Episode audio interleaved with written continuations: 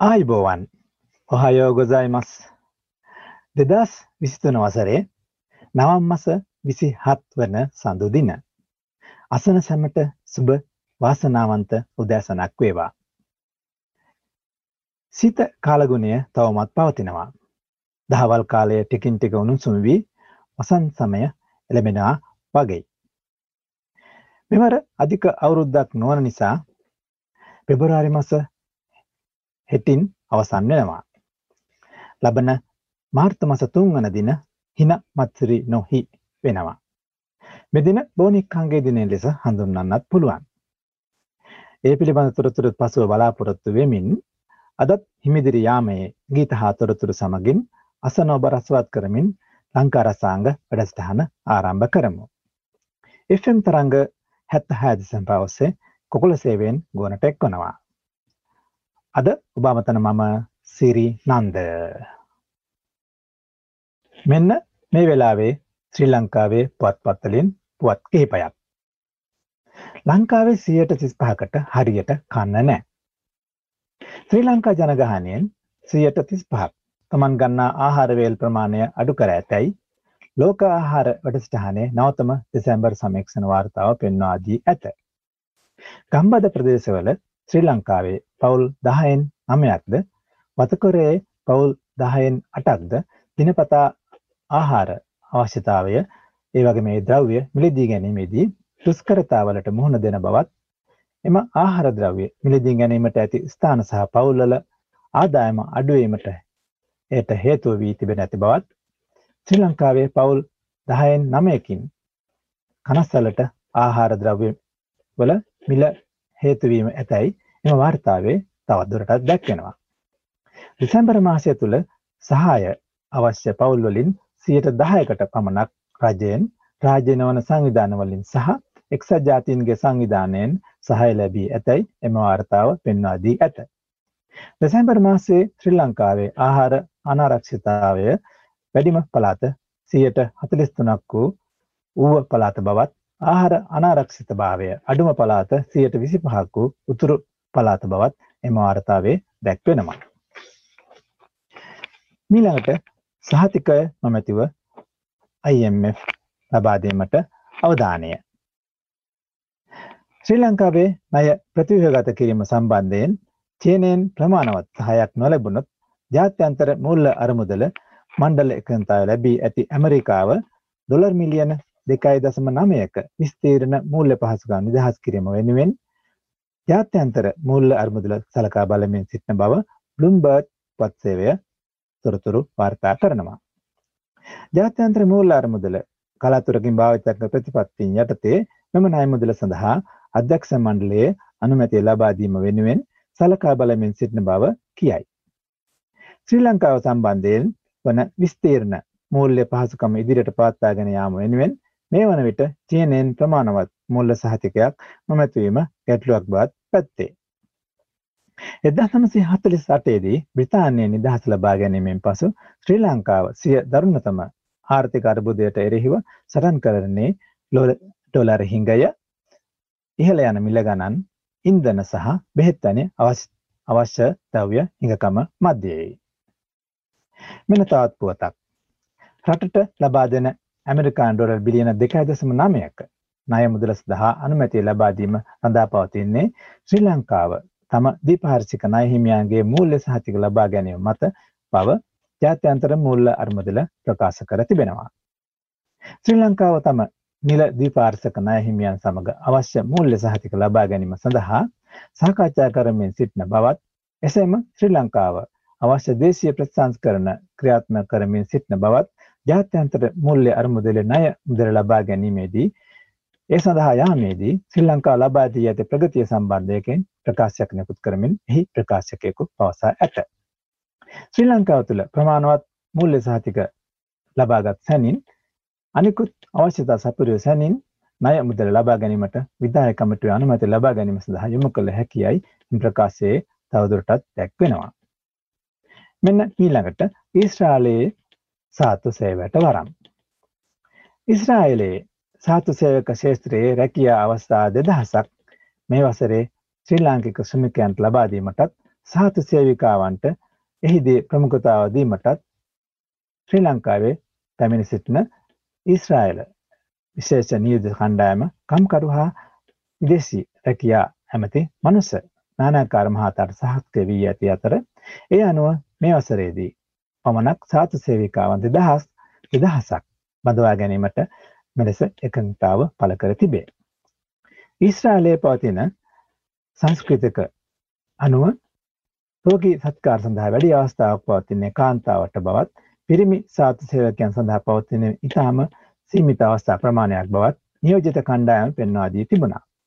ඒ අනුව ඉදිරියේදී සාතු සේවක මුහුණු යෙදීමේදී කාන්තාවන්ට ප්‍රමුඛතාව දෙන ලෙසද එම නියෝජිත කණ්ඩායම ඉල්ලා තිබෙනවා. මම මේ සමගම ශ්‍රී ලංකාවේ පත්පතෙන් තෝරාගත් ප්‍රවෘත්ති කිහිපය අවසానයි. මේ වෙලාවේ ජපානයේ පුවත් කිහිපයක්. මුලින්ම එම් පුවත. කන්සයි එක්ස්පෝ ඔබගේ රථයට. දෙදස් විසිපහ අප්‍රියල් මස දහත්තුන් වන දින ආරම්භ වන බලාපොරොත්තු වන කන්සයි බම්පකු කන්සයි එක්ස්පෝ ප්‍රදර්ශනය පිළිබඳව. කන්සයි එක්ස්පෝ ලාංචන යොදා නිම කරන ලද අංක තහඩුව ඔබගේ වාහනයටත් සවිකරවා ගන්න. පසුගිය වසරේ ඔක්තෝම්බර් මස සිට විශේෂිත අංක තහඩුව වෙනුවෙන් අයදම් අයදුම් කිරීම අරමුණ ලැබුවා. මේ විශේෂිත අංක තහඩු ක්‍රමය මුලින්ම අර්බන ලද්දේ දෙදස් දහනමය වර්සරේදී. ඒ රග දෙදස් දහනමය රග වල් කප් තරගය අවස්ථාවේදී. ඉන් පසු දෙදස් විසි එක ටෝකිය ඔලිම්පික් තරංගාවලි අවස්ථාවයේදීද ඔලිම්පික් ලාංචනය ඇතුළත් අංකතහඩු නිකුත් කිරීම සිදු කළා. දැනටමත් එම අංකතහඩු ඇති වාහන ඉඳහිට අපහට දැකගත හැකි. මෙවර දෙදස් විසි පහ වසරේ ආරම්භ වන කන්සයි බම්පකු ලාංචනය ඇතුළත් විශේෂිත වාහන අංකය ලබා ගැනීම සඳහා අන්තර්ජාලයෙන් ඇනෝම් කළ හැකි.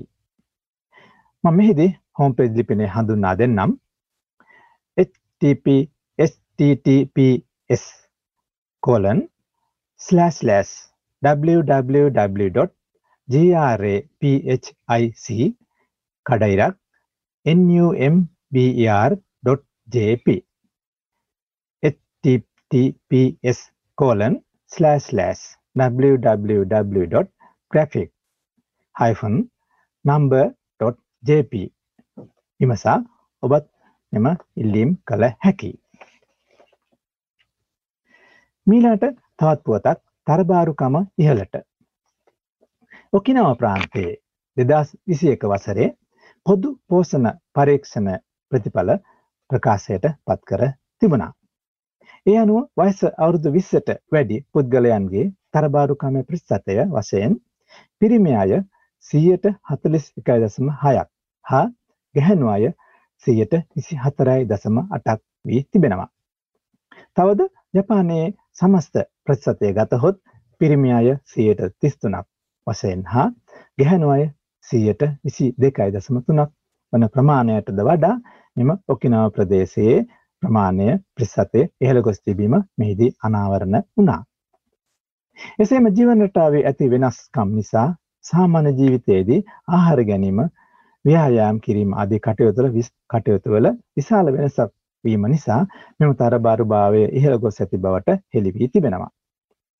තවද කොරෝනා හේතුවෙන් ව්‍යායාම අඩුවීම මත්පැන් පානය ඉහළ යාම තවත් හේතුවක් වී තිබේ. මෙම දත්ත ඔකිනාව ප්‍රදේශයට පමණක් සීමාව දෙයක් ලෙස නොසලකා අපද තම තමන්ගේ ක්‍රියා පටිපාටින් හා සිරිත් තිරිත් ජීවන රටා වෙනස්කම් පිළිබඳව අවධානය යොමු කර තමන්ගේ සෞඛ්‍ය පිළිබඳවද නැවතත් උනන්දුවෙන් කටයුතු කිරීම හොඳයි කියලා මට මෙහිදී තවතත් නැවතත් හිතුණා. මම මේ අවස්ථාවේ ජපානයේදී තෝරාගත් මේ පුවත් දෙක මෙහිදී අවසන් කරන්නම්. මේ වෙලාවේ මම ජපානයේ සාම්ප්‍රදායික උත්සවයක් වන හිනා මත්සරි පිළිබඳව තෝරාගත්තා. මාර්තු මස 3 වන දිනට ගැහැණු ළමයින් වෙනුවෙන් ආශිර්වාද කරන හිනා මත්සරි හිනා උත්සවය යෙදී තිබෙනවා. මෙදින ප්‍රසිද්ධ නිවාඩු දිනයක් නොවුනත් චීනයෙන් ජපානයට සම්ප්‍රේෂණය වූ මෙම චාරිත්‍රය අටවන සතවර්ෂයේදී හේයන් නම් අධිරාජ්‍යයාගේ යුදයේදී ප්‍රචලිත වී තිබෙනවා.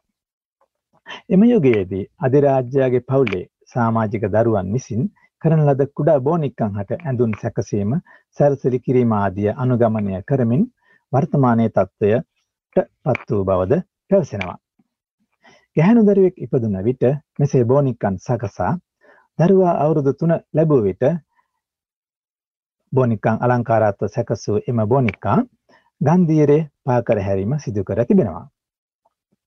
චීනයෙන් ආවෙනෙකු මෙම සිරිත දරුවා විවිධ රෝග හා බවභූත ආදියන් ගලවා ගැනීම මෙහිදී අරුන් අරමුණ වී තිබෙනවා.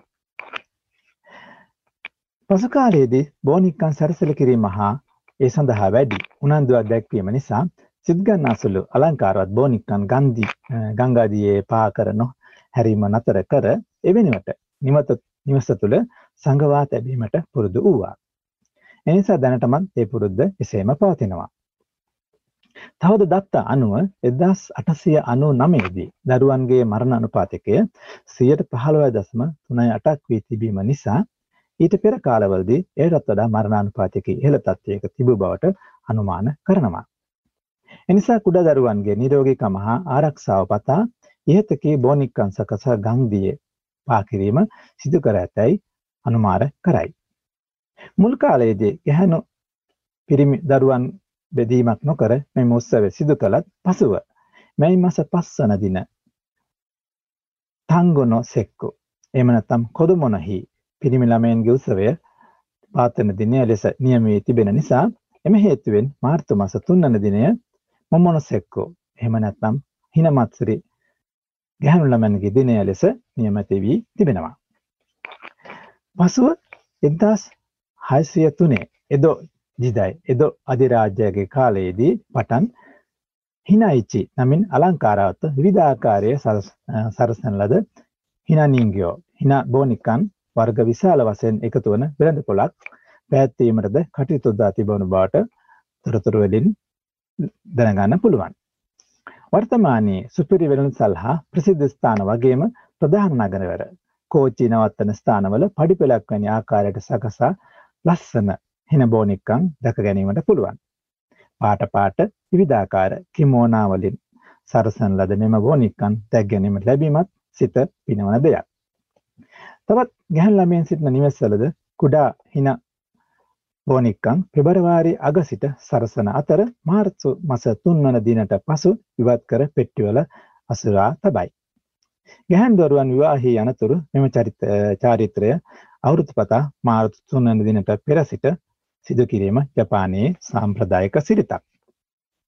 එසේම පෙබරවාරි මාස අගභාගයේ සිට මාර්තු මාස 3 වන දින දක්වා සරසන ලද මෙම හිනබෝනික්කන් එදිනට පසුව ඉක්මනින්ම ඉවත් නොකළහොත් එම ගැහැණු ළමයා විවාහයක් සඳහා අවස්ථාවක් නොලැබේ යන මතයක් තිබුණත් එහි සැබෑ අර්ථය වන්නේ පිළිවෙලක් ඇතිව නිවසේ වැඩ කටයුතු සිදු කිරීමට නොහැකි වීම විවාහය වීමෙන් පසුද එම වැඩ කටයුතු වලට බලපාන බව පවද පැවසෙනවා. මම මේ අවස්ථාවේ ලබන මාර්තු මාස 3 වෙනි දිනට ඊදී තිබෙන හින මත්තරි පිළිබඳව ඔබ වෙත දැනුම් දීම පිණිස මෙම ලිපිය තෝරා ගත්තා. මේ වෙලාවේ ශ්‍රී ලංකාවේ පුවත්පතකින් තෝරාගත් ලිපියක් තෝරාගත්තේ උණ සුව වෙලත් තාම කැස්සද. කලින් කලට උණ වෛරස තත් හිස ඔසවන දැකිය හැකි. ඩෙන්ගුත් නොවන කෝවිඩ් 19ත් නොවන උණ වෛරසය නිසා ළමා තරුණ වැඩිහිටි සියල්ලෝම පොදුරුවේ ගොදුරු වෙයි. උණ යනු රෝග ලක්ෂණයක් මිස රෝගී තත්ත්වයක් නොවේ. ඉතින් මේ අද අපි දකින උණ තත්ත්වයට හේතු රෝගයක් කුමක් විය හැකිද? උන තිබේ නම් කළ යුත්තේ කුමක්ද?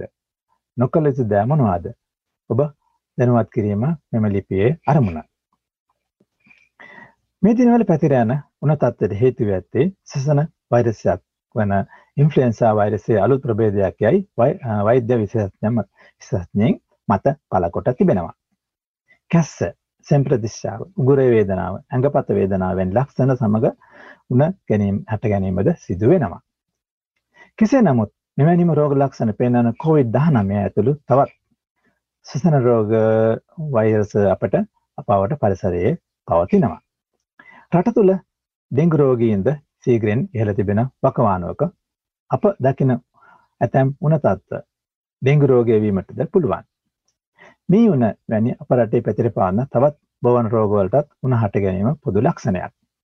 මෙවැනි හේතු ගණනාවක් නිසා උණ ඇතිවිය හැකි වුවත් අපට සාමාන්‍ය දැනුම මත පිහිටා කටයුතු කළ නොහැකි අතර නිවැරදි රෝග විනිශ්චයද අත්‍යවශ්‍ය වෙනවා. එබැවින් නිසි වෛද්‍ය උපදෙස් අනුව සංකූලතා අවම කරගෙන ඉක්මනින් සුවපත් වීම ඉතා වැදගත්. ඔබට ඔබේ සාමීපතෙක හෝ උණ ඇතිනම් හොඳින් දියර ජාති ලබා දිය යුතුයි. විවේකීව සිටීමටද අනුකුත් වැදගත් කාරණයක්. පානීය ජලය පමණක් නොව කැඳ සුප් තැඹිලි වැනි කාණිජ ලවණ අඩංගු පාන ජාති උණ වෛරස් සඳහා රෝගීන් සඳහා ඉතාම සුදුසුයි.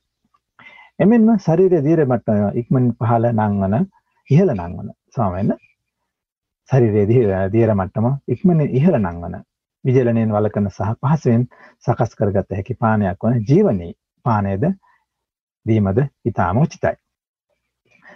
පාන ජාති සේම උනරෝගයාගේ ආහාර පාන ගැන්ද සැලකත් සැරකිලිමත් වීමට ඉතාම වටනවා. ඒ අනුව පෝෂණීය ආහාර වේලක් ලබා ගැනීමත් ඉක්මන් සුවයට උපකාරයක්.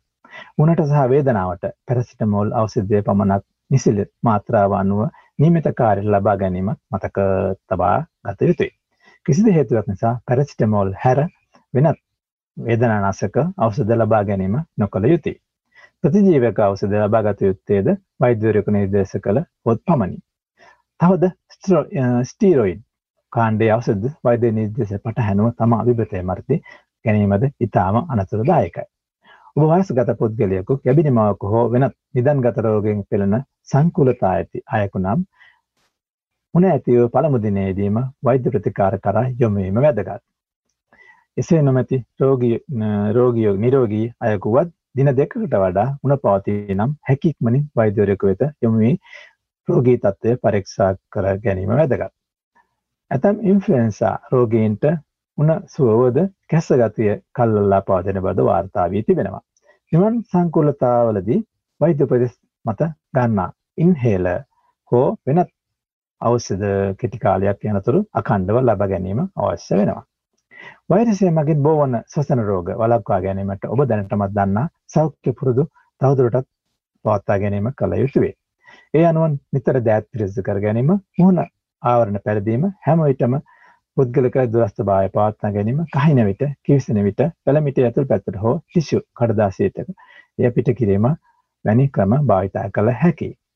ඩෙංගු හා සාධන වලක්වා ගැනීමට මදුරුවන් බෝවන ස්ථාන විනාශ කිරීම සහ මදුරු දස්ටයෙන් වැලිකීම ඉතා වැදගත්. නියුනෙන් වැලිකීමේ වැදගත් පියවරඩක් ලෙස ඔබගේ සෞඛ්‍ය වෛද්‍ය නිලධාරී කාර්යාලයෙන් ලබා දෙන අවසද ලැබෙන උපදෙස් පරිදි කටයුතු කරන කාල සීමාව තුළද ලබාගත යුතුයි. මම මේ අවස්ථාවේ ශ්‍රී ලංකාවේ පැවත යන උණ පිළිබඳව ඔබ වෙත කරුණු තෝරා ගත්තා. ඔබත් ඔබගේ දැනුම අනුව ශ්‍රී ලංකාවේ සිටින ඔබගේ සහෝදරයන්, දෙමාපියන්, යහළුවන් හට මේ පිළිබඳවත් අවධානය යොමු කළොත් හොඳයි කියලා හිතුව නිසා සෞඛ්‍ය ප්‍රවර්ධන කාර්යාංශය තොරතුරු ඇසුරින් මම මේ ලිපිය තෝරා ගත්තා. සාප්පු වීදි ආදී ස්ථානවල පසුබිමෙන් අසන ඇසෙන සංගීත වාදනය BGM කියලා කියනවා ඔබ අසා ඇතැයි සිතනවා. බෑග්‍රවන්් මියසික් වල කෙටි අර්ථය වන අතර ශොපින් සෙන්ට රෝහල් වල බලාපොරොත්තු කාමරවල යගම සාප්පු වීදිවල පසුවීම ඇතන මෙම සංගීතය මාර්තමස ඇරබීමත් සමඟ උරෙසී හින මත්සරි නම් ගීතය ඇතුළු තවත් ගීතවල සංගීතනාද රසවින්දිය හැකි. ඔබත් අවධානයමු කරන්න. එසේ නම් අදත් රසවත් ගීත හා තොරතුරු සමගින් ගුණන් එක්කු ලංකාරසාංග වැඩසටහන මේ නිමා වෙනවා. FM තරංග හැත්ත හැද පවස්සේ කොකොල සේවෙන් ගුවනට එක්කු ඔබ හා වැඩසටහන සමගින් ඔබ හා සමුගන්නම්. අන්තර්ජාලයෙන් ඒවගේම සවන්දීමට තොරතුර ලබා ගැනීමට කොකොලො.ජප හා ටැඩිකෝ.ජප විමසන්න. සැමට නිරෝගී වාසනාවන්ත ජයග්‍රාහි සුබදවසක් සුබ සතියක් පතනවා. යොයි චිනිච්චෝ මම සිරිනන්ද. ආයිබෝවන්